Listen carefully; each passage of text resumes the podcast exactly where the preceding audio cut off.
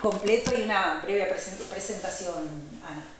Bueno, Ana Caputi Escolpini, soy de Pando, ginecóloga, nacida y criada, fui a la escuela y al liceo acampando toda mi vida, viví en Pando hasta que empecé la facultad, familia de Pando. ¿Tus padres son médicos? Mis padres conocidos son médicos, eran médicos los dos, ah. porque fallecieron los dos.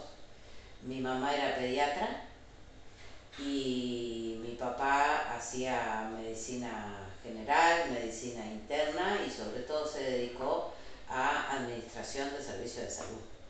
Tu madre era nuestra pediatra, de los cuatro hijos de mi, de mi madre. Eh, por, e, yo reitero que es un apellido que me suena mucho, muy familiar, pero bueno, a veces se me confunde porque además en esa época eh, mis padres eh, cuando yo era chica atendían en casa, las instituciones trabajaban por orden médica y los pacientes iban con la orden médica al consultorio de la casa.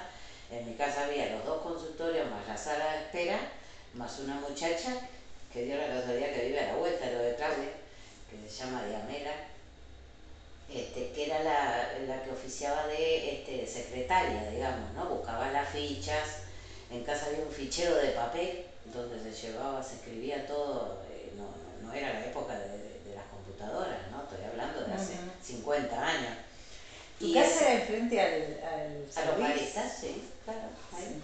Capaz que hasta fuiste al consultorio. No, fui, fui, fui, no te digo que fuimos los cuatro hijos de mi madre, mamá nos llevaba ahí, es más, me acuerdo de ella decir, ah, no, eh, eh, eh, la doctora Caputi, porque el pediatra tiene que tener hijos, si no te manda te manda cualquier cosa porque no tiene hijos y no sabe. Siempre la vida entera dijo eso. Este, bueno, y, y, bueno, mis padres trabajaban allí, la gente iba a, la consulta, para un lado tendría papá, para otro tendría mamá, y nosotros vuelta y media aparecíamos en la sala de espera o este, golpeábamos en el consultorio, a pesar que teníamos dicho que en el horario de consulta no podíamos ir, viste cómo es, trabajar en la casa, y bueno, y nosotros estábamos... ahí muchas veces veíamos gente, gente que además iba con niños. Entonces nosotros más de una vez estábamos en la sala de espera jugando con los que estaban para entrar.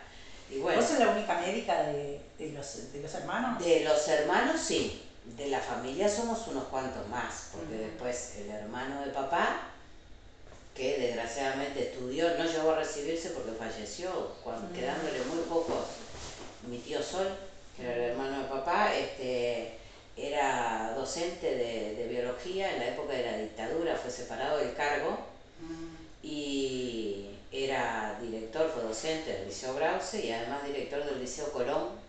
Cuando la dictadura, que fue separado de su cargo, se puso a estudiar medicina, que era como una vocación frustrada, este, empezó la carrera de medicina y preparando el último examen, que al final hizo la carrera estudiando con su hijo y con su nuera, mm. porque mi primo también estudiaba medicina, mm. y resultó ser que después estudiaban los tres juntos, padre, hijo y nuera, se enfermó un cáncer de pulmón en el último año y él no pudo dar el examen final y se recibió mi primo y mi y, la señora, ¿no? Este, así que todos médicos y además la señora de la madre de mi primo, la señora de mi tío Sol, mi tía, este, médica también y anestesista de toda una vida de, de Canepa. Mm. Anestesista de, de, todos los sanatorios que, tuvo, que, que, que, hubieron antes de que se formara Canepa. Así que por ese lado, por ese lado de mi padre tenemos, éramos unos cuantos médicos y bueno, ahora quedo solo yo, los demás están jubilados y mamá y papá que fallecieron. Y papá y mamá toda una vida acá, dedicada este, a Camepa. Fue su lugar y bueno, y así crecimos nosotros, en, yendo y viniendo y en reuniones y en consultorios y en corredores y en sala de espera y eran otras épocas. Este, yo salía con mamá en el auto a hacer los domicilios porque a veces no teníamos con quién quedarme, ya salíamos y hacíamos y después empecé de practicante también, y después de ayudante de blog, y así fui haciendo la residencia y después me recibí. ¿Cuándo supiste que quería ser médica? Ah, de toda la vida, de toda la vida, desde cuando papá o mamá iban al hospital y yo me les colaba arriba del auto y quería ver y vigilar y escuchar todo lo que ellos hacían y decían. y, siempre estuve muy vinculada también a la parte, yo sabía ya de, entrada que quería hacer algo quirúrgico. Después me definí un poco más por la, por la ginecología. Pero en un momento estuve tentada por la cirugía general y después me empezó a gustar en la, en la época del hospital. Yo tuve la suerte de estar en el hospital de clínica y en el hospital de clínica veíamos todo porque era de los pocos hospitales que también tenía un piso de ginecología. No así el Pastero, el Maciel, que eran más este, hospitales generales. Y, yo elegía sistemáticamente clínica porque me gustaba lo ginecológico. Y ahí tuve oportunidad de empezar a ver a las mujeres, las embarazadas. Este, no habían tantos partos en aquella época en clínica, pero también habían y llegaba una mujer en trabajo aparte y yo subía con la mujer y me quedaba hasta que tenía, o si era para una cesárea subía al blog y me quedaba hasta que hacían la cesárea. Así que por para mí no fue un problema la, vocación, este, yo supe ya de chiquita que, era esto lo que yo quería hacer. Y así empecé y así seguí y acá estoy. Hace ya 30 años de recibida de, de médica. ¿Y de Camepa? Y de Camepa el 9 de octubre cumplí 29 años trabajando acá. Mm. Así que casi de la mano. Trabajando como médica, pero empecé un poquito antes como, como practicante y, con algunos ya más mayores que yo, que, que, ahora también andan acá en la vuelta, que los venía a acompañar para ir aprendiendo. Y me enseñaban a hacer cosas. Y cuando no tenía eh, posibilidad todavía de trabajar por, por la carrera, porque todavía no estaba dentro de del perfil de, trabajadores de Camepa, eh, venía a mirar y sobre todo venía al blog quirúrgico. Y yo me paraba en, una tarima, en con un escaloncito, y miraba toda la cirugía. Y venía con mi tía, que era la anestesista. Entonces estaba al lado de ella y, ahí miraba las cirugías y después íbamos, íbamos para la casa de ella y y ella se llevaba a la instrumentista y comíamos todos juntos y yo siempre estaba como escuchando y siempre estuve en eso. Y hoy en día en Camepa, ¿qué, cuál es tu función? Además bueno, he pasado por, por distintas funciones, todas, desde, desde lo, lo, primero que hice que fue practicante, médico de guardia en la puerta, médico de policlínica, médico de guardia de los domingos en las policlínicas descentralizadas, Después empecé a trabajar como ginecólogo de guardia, en, lo quirúrgico, que fue siempre, sobre todo lo, que más me gusta. Empecé con la cirugía laparoscópica. Y después este, siempre formamos un, grupo muy lindo de, ginecólogos con los, con los ginecólogos mayores de acá, que eran el doctor Ardizoni y el doctor Godoy, que fueron los ginecólogos de Pando. Este, un grupo muy lindo con los que estábamos empezando y, a ellos les, debo mucho porque, bueno, en la facultad me formé, pero el, boliche, el día a día, eso me lo dieron acá y me lo dieron ellos. Ese conocimiento es como, como una cosa es, que no se puede definir, es algo que uno percibe o que, o que va aprendiendo y que hace bien, que da seguridad. Eso me lo enseñaron ellos. y, bueno, y así ocupé el cargo de ginecólogo de, guardia, de policlínica. Después el, hijo de uno de ellos, que es Leonardo Godoy, otro gran compañero de todas las andanzas de acá, este, que era, quedó de jefe de ginecología y después él pasó a la dirección técnica y quedé yo este, como jefe de ginecología. Y ahí me desempeñé durante, yo qué sé, no sé, unos cuantos años. Eh, tuve el honor de que me eligieran como presidente de CAMEPA durante dos periodos corridos. Hasta que terminé la presidencia, es, una cosa, es, este, es, una, es un, un honor, pero es una gran responsabilidad. Requiere de mucha dedicación y yo no sé hacer cosas a medias. Este, cuando las hago, las hago del todo. Y, bueno, fue como muy, muy agotador y muy estresante. Terminé eso y también renuncié al cargo de, de la jefatura de ginecología porque también es muy demandante. hay que estar siempre, siempre a la orden. A mí me gusta mucho, me gusta el blog, me gusta el, este, si bien no, no, no, tengo vocación docente, no me da pereza este, ayudar o, o, mostrar lo que sé si a alguien le sirve o lo necesita. Entonces venía mucho, me llamaban mucho y en distintos horarios y para distintas cosas y eso desgasta.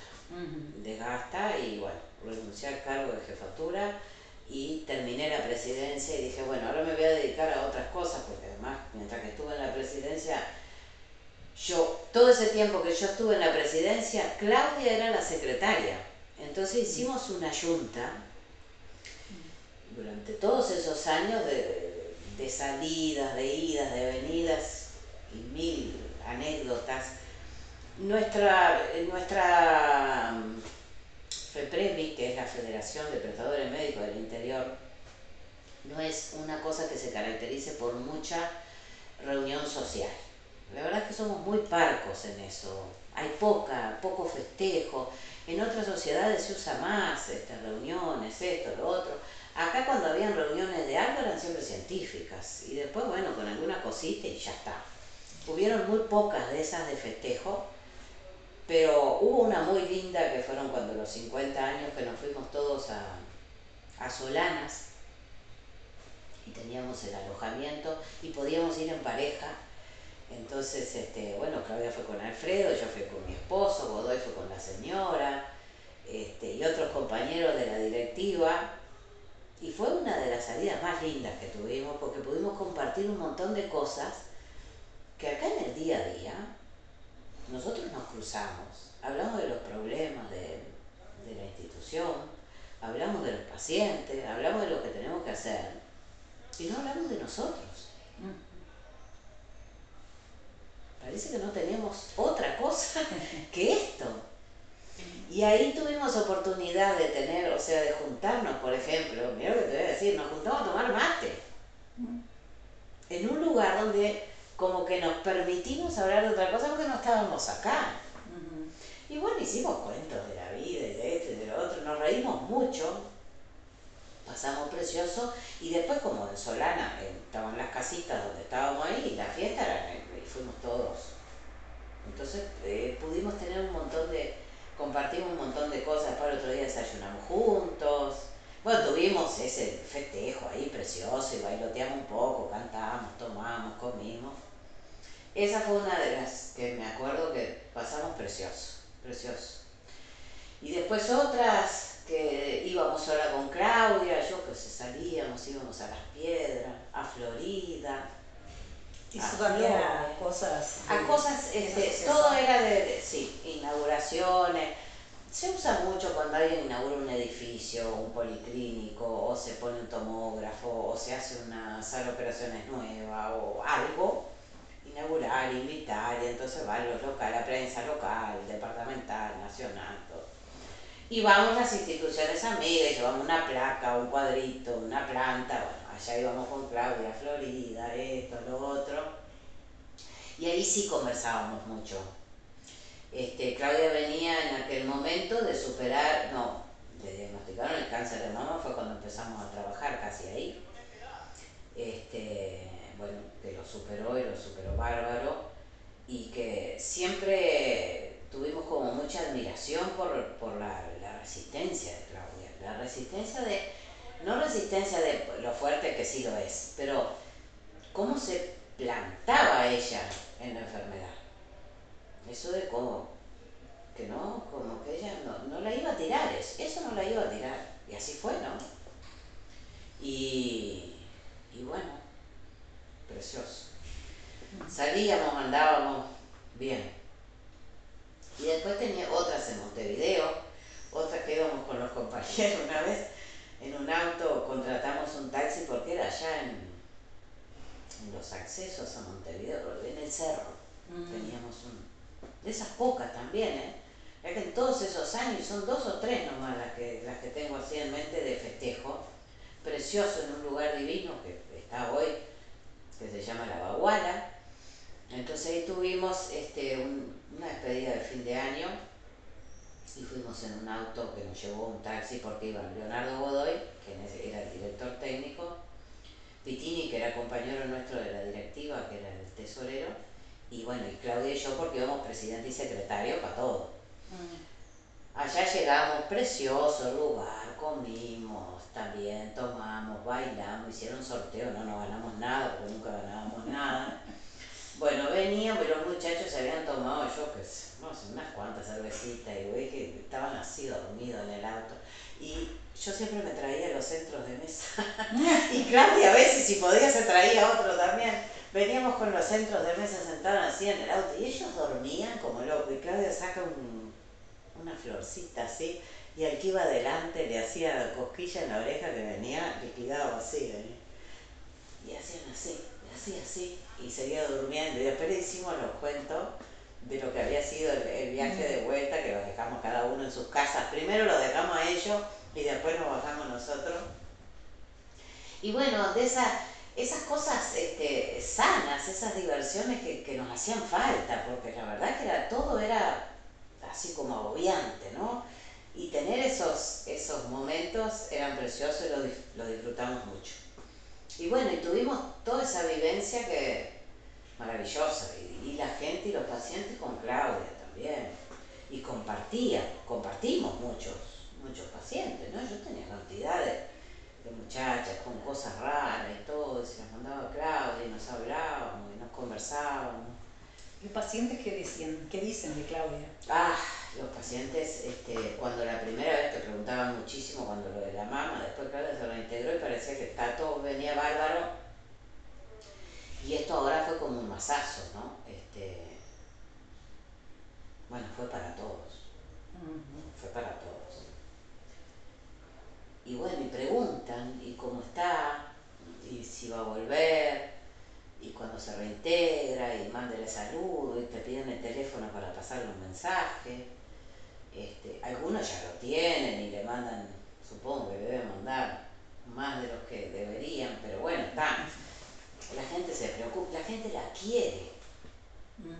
La quiere porque, porque Claudia se hace querer eh, en su forma de ser, en su capacidad, ¿no? más allá de lo profesional, que no lo pongo en, en, en telejuicio, porque bueno, ella se destacó por lo profesional, pero por lo humano, la gente terminó, este, más que teniendo un médico, era un amigo médico, porque Claudia logró eso con todos, y en el piso también. Cuando no ¿cuándo vuelve la doctora Burgueño? Decían, ¿cuándo viene Porque a mí con la doctora esto no me pasaba, todas esas cosas, ¿no? Que la gente dice, la doctora me atendió a mí, lo atendió a él, lo atendió a él, o se había atendido a todos, o yo que, todas esas cosas, ¿no? La doctora iba a casa y me decía esto, y yo la llamaba a cualquier hora, todos esos cuentos de, de, su asistencia y de sus cosas que eran maravillosos, maravillosos. Y bueno, esas un poco son las, las vivencias, bueno, también iba a mi casa, acá a la casa de mis padres, porque ella también atendió a, mamá, a mi padre, a mi hermano, a mi cuñado, a todos. A todos. ¿Y ellos como pacientes qué, qué, les parecía? Ellos como pacientes, con respecto a Claudia, siempre estuvieron encantados. Y si, este, si no estaba Claudia, decía, esperamos que se reintegre. O sea, mm. ya era preferible no consultar o no venir si no estaba Claudia. Mm. Esperamos que vuelva Claudia. ¿Cuándo vuelve Claudia? O me decían, ah, llamé a, a Camefe y me dijeron que Burgueño no está. Era como que, ¿cómo no va a estar? Y bueno, sí, le digo, no está, está de licencia, está de viaje, o, o si nos íbamos y Claudia tenía que poner, porque muchas de estas actividades las teníamos que hacer en el día, en los horarios nuestros de trabajo, y teníamos que pedir suplente y era toda una tranza pedir suplente, porque además la gente llegaba a la puerta del consultorio, veía el cartel y no decía burgués y se iba. Mm. A veces Claudia decía, ay no, yo otra vez no puedo ir un miércoles, porque otra vez el miércoles tengo que pedir, y bueno, y ella se quedaba de repente. Este, pero era así, eh, siempre fue con, con una, una, una, responsabilidad y una abnegación total. Siempre, siempre entregada totalmente. Acá en, en, lo profesional creo que es, esa imagen de, de, Claudia dando todo y dedicándose y venía a las 8 de la mañana y venía a las 3 de la tarde y se iba a hacer los domicilios y volvía y, y se preocupaba. Y y después en la directiva también, en la parte que le tocaba en la, en la secretaría, trabajábamos mucho, mucho juntas hacíamos un montón, o ella hacía después me mandaba, me preguntaba qué te parece, o corregí esto, fíjate. En la, ella también este, ejerció toda esa parte de la secretaría con muchísima responsabilidad. Las actas, este, las cuestiones más protocolares, todo, todo, todo, hacíamos todo. ¿Nunca discutieron, se pelearon, se desentendieron? No, a veces discusiones sí teníamos porque, bueno, a veces cuando teníamos que discutir sobre algún caso gremial o algún despido o esos momentos que son feos, ¿no? Mm. Este, sí, a veces teníamos diferencias, sí. Y, y bueno, a veces no estábamos de acuerdo. Y ella decía, ah, no, para mí esto es así. Y bueno, pero bien, este, dentro de lo que, de lo que no. Porque este, nos llevábamos muy bien, no porque siempre pensáramos lo mismo, pero nos respetábamos mucho. Entonces no, no, si teníamos diferencia, bueno, eh, dentro del respeto que nos teníamos éramos capaces de asumir que cada uno en eso iba a pensar distinto, muchísimo. Y, y, bueno, bien, bien. Y así este, hicimos toda la tarea preciosa. Y después en Sara, bueno, fue poco el tiempo después porque, bueno, este, a Claudia le pasó esto el año pasado. Que todavía me acuerdo, estábamos pasando visita, yo por un lado, ella por el otro, y, vino a, la sala ahí de, examen de, ginecología. Yo no sé si estaba mirando un, pozo postoperatorio o algo, y decía, ah, vos sabés que sigo mal, ¿no? Este, me voy a hacer una voy a hacer una ecografía o le pedí a Teresa, a Teresa, Teresita ya Sí, ya tiene ahora. Ah. Tiene después vos. Está. Este, que me pide una ecografía porque no, no estoy bien, este, sigo mal, no sé qué, bueno. Y estábamos las tres, así, como que llegara Teresa acá en la mesita aquella, dice, ay sí, Claudia, vamos a hacerte la ecografía, le pidió la ecografía. Y eso fue nefasto. De ahí en más, se nos vino el alma al piso. Porque ahí fue la ecografía y que primero que era un quiste y entonces que vamos a hacer la tomografía. Y después que parecía que sí, que era el quiste y nada más. Y bueno, y después iban agregando cosas y agregando cosas y como que uno no salía del asombro de ¿por qué? No, no, está. Y así. ¿Y cómo la definirías como paciente? es buena paciente, es muy buena. Ella en los momentos que tuvo que, que obedecer, lo hacía. Sabía que era lo que tenía que hacer y lo hacía. En otros momentos nos dio más ánimo a nosotros del que nosotros teníamos. Mm. Por ejemplo, en la cirugía en la, en la que al final no fue. Sí. Que, que fue feo, dura. Esto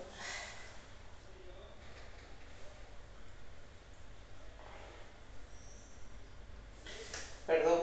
No, todo, estas paredes ya han visto las lágrimas de todos los que pasaron por aquí. Es necesario. Pero igual ahí también, con una fuerza,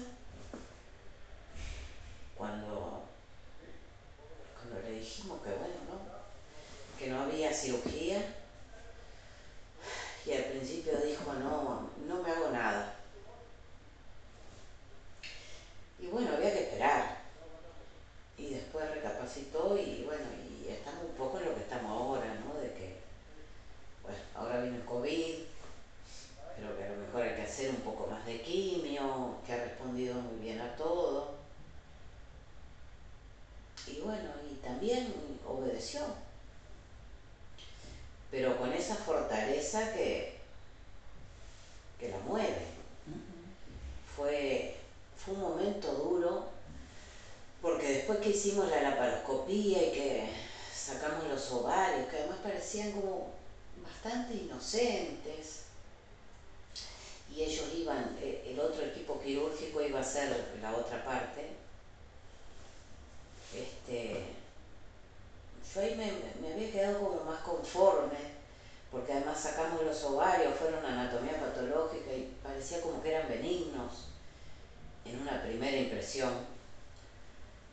Y cuando empezaron a ver que arriba cosas milimétricas había en el intestino y dijeron, vamos a estudiar esto, porque claro, estábamos hablando de que era una cirugía que era muy importante y que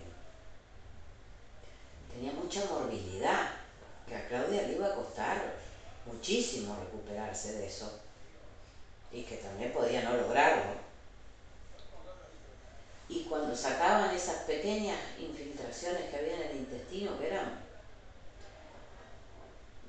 milimétricas, y las llevamos a anatomía patológica, que estaba el anatomopatólogo ahí, era, estaba Claudia, todos nosotros, mirando, esperando que la magia ocurriera, y dijo que era metástasis, se nos vino el alma al piso. A todos, ¿eh? incluido el cirujano. El cirujano. El cirujano el de allá, el que se va a reunir, ah, este. Y decía, y están seguros, este, a ver, busca un poquito más por acá y busca un poquito más por allá. Y el otro le decía, es que no puedo pasar la mano. Dice, acá hay algo que no me deja. Dice, esto está todo involucrado. Trajeron un ecógrafo, un despliegue de, de tecnología y y nadie daba el brazo a torcer y se hizo la ecografía y bueno, no había ningún punto donde se pudiera separar algo, meter la mano, sacar. Y claro, iba a ser algo que no, que realmente no. Y él nos llamó a los que estaban, a los pandenses que estaban ahí, que eran Juan Urroz, estaba yo, ah, y Millán, Pablo dijo, vengan un poquito muchacho, y nos sentó, nos sentamos. Y dijo, esto este, es difícil de, de decidir, pero académicamente no estaba indicado seguir para adelante, porque el riesgo era mucho y el beneficio no iba a ser tal. Mm. Y, y, en ese momento el sí o el no podía ser el futuro de, de una sobrevida que podía tener Claudia, como la que está llevando ahora, o meterlo un mes y medio una recuperación para que saliera de eso y, no tuviera nada más. Este, y bueno, y ahí desde el punto de vista científico, eh, porque fue ese un poco el análisis, que cuando hay una, una enfermedad que está evadida que involucra órganos de vital importancia y que no se va a poder resecar en forma completa, no está indicada la cirugía, porque no, no tiene razón de ser y significa una agresión muy, muy importante para el paciente, porque era una cirugía que la iba a dejar sin el páncreas, por ejemplo que eso desde el punto de vista hormonal y de la insulina de, significaba una calidad de vida muy complicada a futuro. Y sacar eso para dejar otro volumen de enfermedad no era una cosa planteable, este, ni académicamente ni humanamente, porque íbamos a hacer una cosa, un destrozo eh, del cuerpo que después no, no.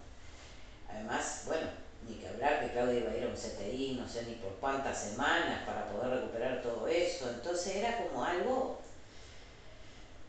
todo eso que conversamos allí, bueno, que definimos, no, mejor es parar acá, porque además todo esto venía de una respuesta a una quimioterapia, una radioterapia, que él decía, en mi experiencia, y que él se dedica solo a eso, Day,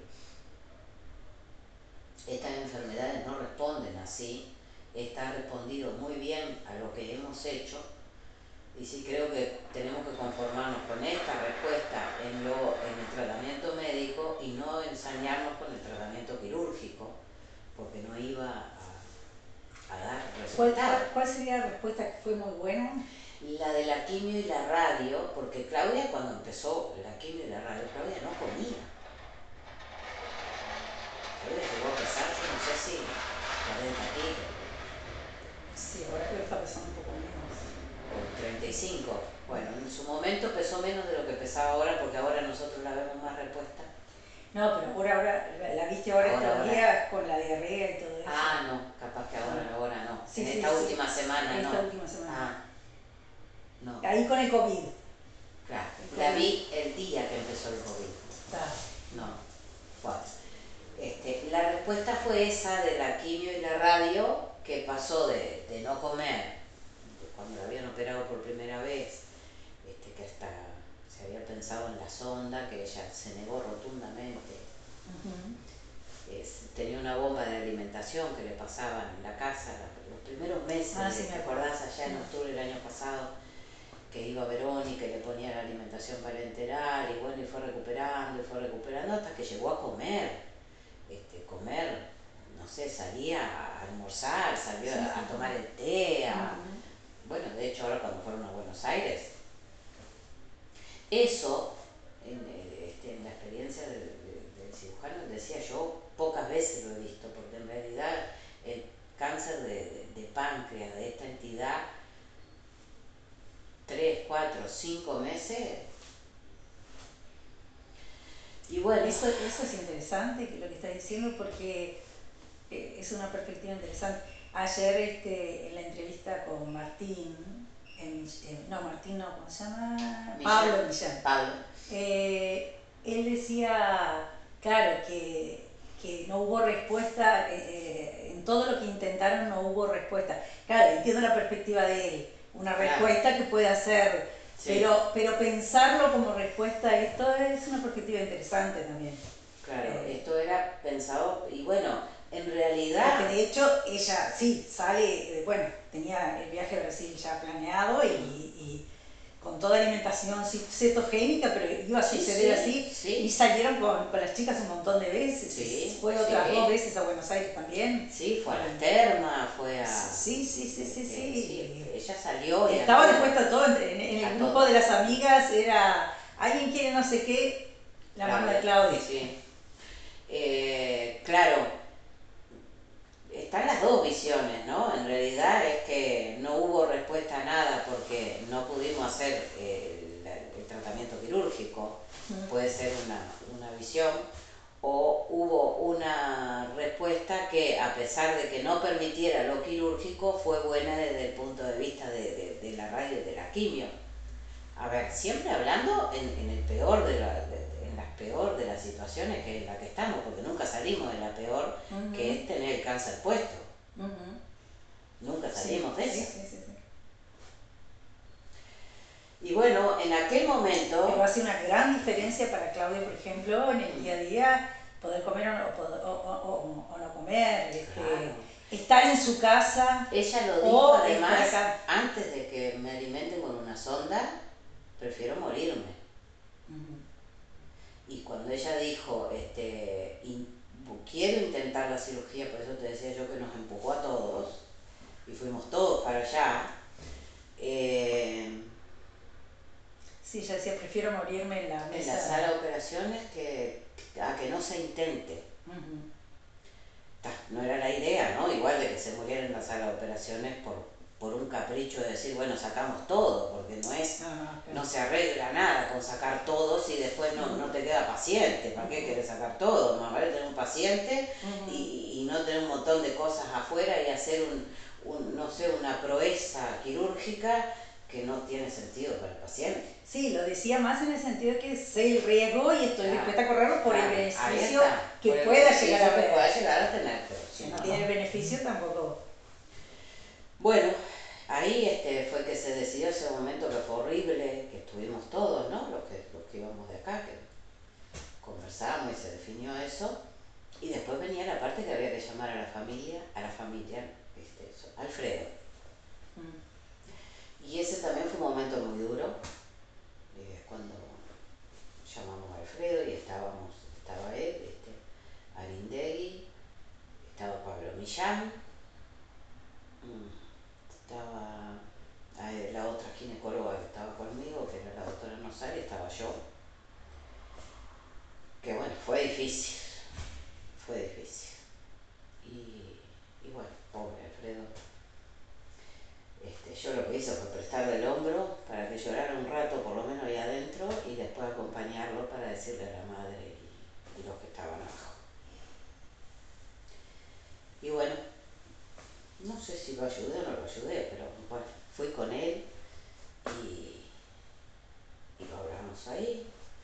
La madre, como toda madre, dijo, bueno, capaz que no se puede ahora y se puede más adelante. Bueno, sí, capaz que sí.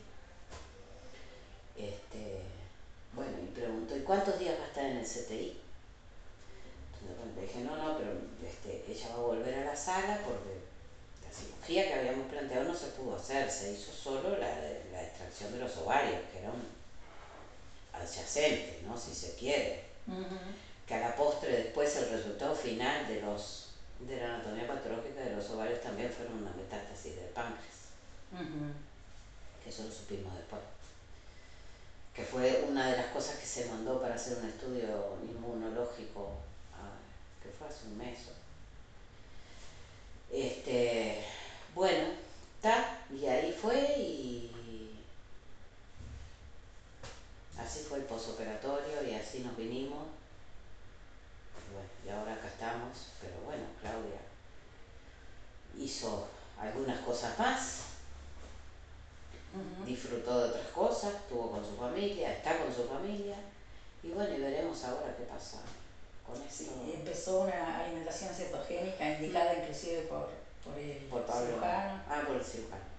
Bueno, sí, eso él ya le había pasado un montón de, de cosas con, Sí, antes, antes de la, fue antes de la operación. Antes de la cirugía, porque lo conversamos eso este, varias veces y me pasó unas cosas de, dietas y, y, este, y bueno. Así ha sido. Una preguntita que les hago a todos acá. Eh, si, si pudieras robarle o o pedirle de regalo una característica que es de ella para que fuera tuya, ¿qué, le pedirías? Creo que ese, ese optimismo, eso es que nada la va a vencer.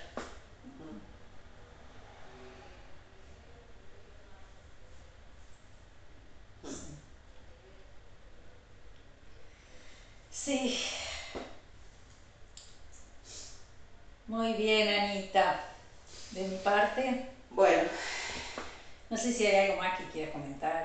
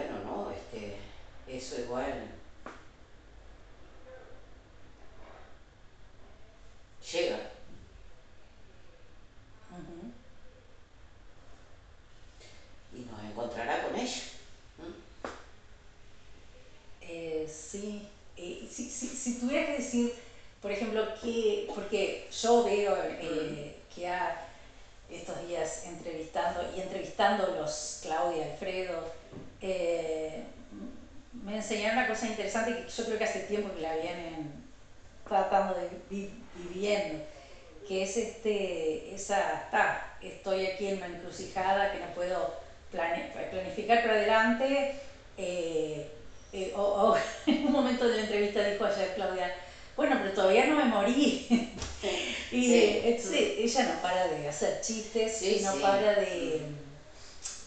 Y no para de tener su brillo, su glamour, su, su, también su fuerza y su enorme, enorme, enorme, enorme cariño por todo el mundo, porque, porque es este, ahí en, el, en, el, en la familia, es, yo siempre lo supe, pero así, viéndolo de cerca, es, es un hogar de mucha, eh, de, de, unos lazos muy fuertes. Eh, y, y tal, eso, las relaciones afectivas que tiene con, con, con ustedes, con las amigas, con nosotras, con, eh, son, son cosas muy fuertes. Entonces, como que está haciendo una etapa para mí es un privilegio tal, pero de, visibilizar cosas eh, que se vivieron como muy naturales, pero que son más que naturales, que no es todo el mundo que tiene una vida así tan, tan sólida, tan interesante, tan... Eh, entonces, eh, parece que se desarrollaron esa cuestión de aprender a vivir el día, de, bueno, hoy estoy bien, entonces hago planes o hago esto, hago esto, y eh, de, de, traer para acá la capacidad de, planificar y de, para el día de hoy, y disfrutar muchísimo más cada... Porque, lo otro sería sentarse a esperar que sería horrible. Ella tiene esa capacidad de hacer esas cosas así, porque, bueno, lo veíamos cuando, cuando ella empezó con lo del cáncer de mama y la quimioterapia, y cuando terminaba destrozada por que le llevaba yo que se pasaba dos horas con la quimioterapia acá y, cuatro días para recuperarse o cinco en la casa, cuando vino con la neumonía, cuando estuvo en el CTI, cuando todas esas cosas que le pasaban. Y ella siempre pensaba un poquito más, un poquito más, un poquito más. Y era otra cosa igual, de mamá era otra cosa, este es, y ella lo sabe, no sabe porque vivíamos paciente, hablábamos con ella porque no hacía mucho habíamos tenido una señora con un, cáncer de vía biliar que tenía 42 años y que también fue una cosa rapidísima y todo y, que hablábamos, que pobre mujer y todo esto y, esa señora estaba como entregada y se notaba, o sea, bueno, ahora no mirando, se notaba la diferencia. Claudia siempre siempre está como un paso más adelante, no más adelante, hacia, más, más arriba, digamos, más, más arriba. Ella está, si hay que estar este, en, en, con el volumen en 2, Claudia está en 4. No, no más adelante, porque más adelante no sabemos lo que va a venir, pero sí más arriba. Y ella siempre está más arriba, y, y, es en estas cosas, cuando el otro día me llamó para contarme, eh, en su momento, cuando pasó todo esto, después vino, ha venido muchas veces y hemos conversado de que me voy a reintegrar. Mm. Eso quedará un mes y medio, poner una cosa así. Y bueno, voy a hacer una mitad y la otra mitad sí, lo otro no, y capaz que los domicilios, y bueno, vos fijate, tal. Se fueron a Buenos Aires, vino el COVID me dice, me llama, me dice, ¿puedes llamarme que quiero hablar contigo? Bueno, al rato la llamo y dice, no, ¿sabes qué estuve pensando? No, no me voy a reintegrar, me voy a jubilar. Bueno, parece bien. Porque he estado con algunos dolores y, y no, no, yo no, no voy a poder hacer unas cosas sí, otras no, y después me voy a sentir mal y voy a ir igual y me voy a terminar destruyendo. Y digo, me parece perfecto. Dice, además, este, es una forma de dejar algo más de seguridad y no sé qué. Le digo, sí, también tenés razón, está bárbaro. La verdad que me parece bien el razonamiento que hiciste y que está bien por, por vos y por tu familia. Entonces siempre está ella con eso de, ¿no? Esa capacidad de manejar, porque sin nombrarlo, pero es de preparar todo para cuando yo me muera. Por más que no lo diga. Y ella vive preparando su muerte. Pero lo que siento es que de repente le resulta más fácil ahora estar en, hasta el momento que lleguemos, que ahí creo que es donde realmente uno se enfrenta y que mientras tanto uno pone todas las armas de defensa que tiene, pero llegado el momento, a ver, es una opinión, no, sé lo que nos va a pasar, pero este, creo que llegado el momento uno quiere aferrarse a otras cosas y no irse, pero bueno, este, no sé lo que va a pasar. Me pasó algo del el día de la cirugía de Claudia, en Montevideo, yo salí de casa temprano porque quería ir antes para, estar un rato allá con ella y eh, llegué, eran como las siete y pico, agosto, era una mañana fría, pero había un poquito de sol. Eh, me bajo, iba a bajar el termo y el mate del auto y digo, no, no, porque me va a joder, yo voy a querer estar en otro lado, esto, mejor lo guardo, lo dejo acá. Este, tenía en la valija del auto otras cosas porque después tenía pensado hacer unas vueltas en Montevideo, tenía toda la valija del auto, este, me bajé con una camperita nomás, igual tenía otra campera, unos regalos, había sido el día del niño, unos regalos para los niños, mi cartera, el termo y el mate, todo, bajé, salí la valija, me fui. Salgo de aquella mañana nefasta del americano, que eran como, eso poner que fue a las 7 de la mañana, y esto eran las, las 12 o 12 y pico, porque además yo bajé después con ellos a, la habitación donde iba a quedar Claudia y bueno, la charla con, con, Alfredo, con la madre, todo eso, me fui como doce y pico. Llego al auto y me habían robado. Ah. Todo. Me quedé con lo opuesto. Mm. Solo con la, con la cartera. Miro, no había nadie me habían abierto la valija del auto, mm. este, tenía el teléfono con el cual me dediqué a llamar y a clausurar tarjetas y, y, y, después la comisaría y la denuncia, y me mandaron a una comisaría y después me mandaron a la otra.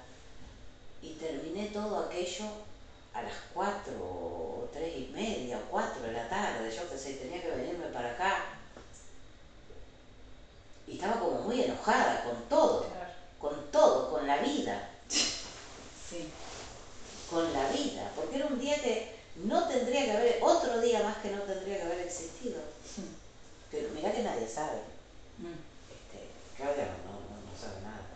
Eh, y bueno, me pasó eso.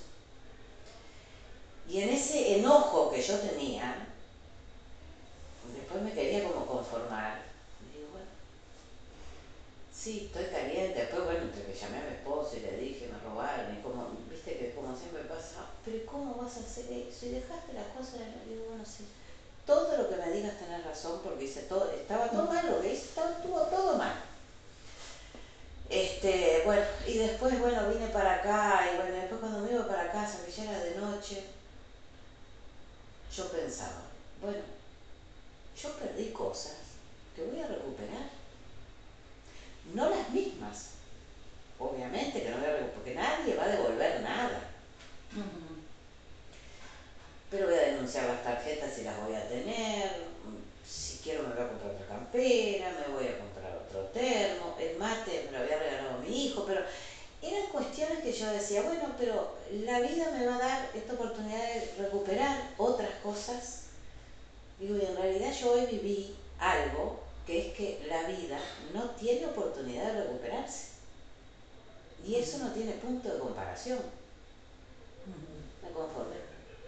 Hice todas las, tarjetas de nuevo, tramité la libreta de chofer, saqué la cédula, no me compré campera, no me compré nada y estoy contentísima. Exacto. Un aprendizaje. Se fue todo, se fue. Después me acordaba las cosas que iba teniendo en la cartera y decía, ay, yo tenía, las fotos de los chiquilines, y bueno, tengo los chiquilines. Ya sí. Porque viste, uno Que siempre tenés la muchas fotos. Claro, tenía esas fotitos de chiquitos, esas cositas, esas cositas que uno va guardando, no sé, bobaditas y esto, no sé, la cantidad de cosas que podía tener en aquella cartera, pero bueno, perdí todo, Ujú. todo. Pero, bueno, está. Bueno, Ana, eh, no, por mí está perfecto.